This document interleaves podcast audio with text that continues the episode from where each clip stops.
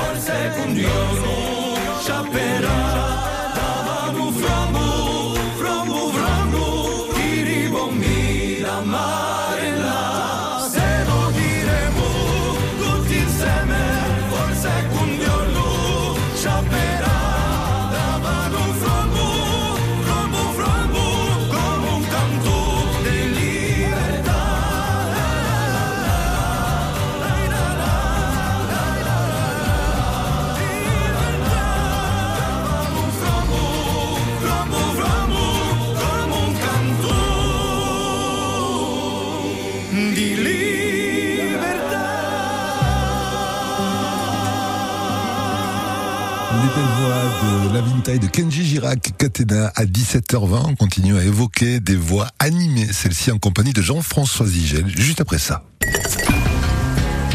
C'est unique, c'est unique. C'est rien que pour vous.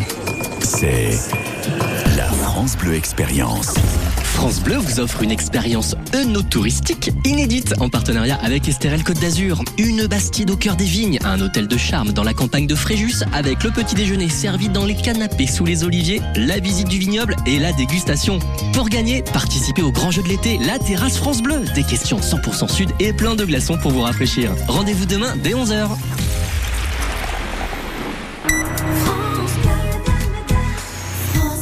17h21 depuis 25 ans, fidèle à la chapelle Saint-Féréol, deux concerts exceptionnels avec son fabuleux Fablier les mardis 16 et mercredi 17 août à 19h30, mais aussi présent le 14 août, Jean-François Zigel, pour présenter un spectacle qui vous tient particulièrement à cœur, un concert où les voix seront là aussi extraordinaires, Jean-François. Oui, ça me tient à cœur parce que, alors là, je ne ferai que présenter le concert, mais il se trouve que, bon, comme j'étais dans la région, euh, j'ai tout de suite accepté euh, la proposition de Viviane Dargerie, la présidente euh, de l'association de la Chapelle Saint-Féréol, de présenter ce concert parce que c'est un extraordinaire groupe vocal qui s'appelle les Voix animées.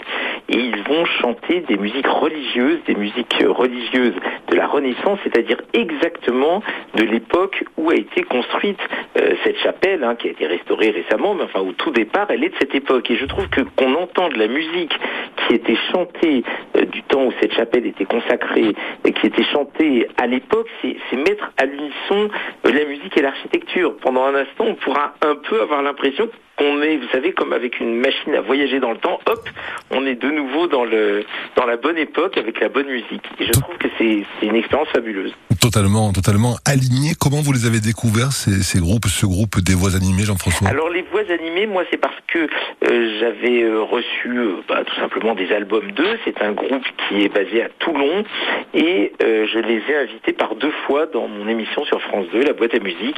Et à chaque fois, j'ai découvert que cette musique vocale de la Renaissance, c'était peut-être une des plus belles choses qu'on ait jamais faites dans le domaine profane comme dans le domaine sacré. Là, ça sera un concert sacré, c'est à 21h. Euh, il y aura notamment des compositions de l'immense compositeur italien euh, Palestrina. Et encore une fois, c'est d'une beauté, ces voix qui planent. Enfin, moi, je suis très, euh, très client de ça, même si je chante vraiment comme une patate. ça n'a rien à voir.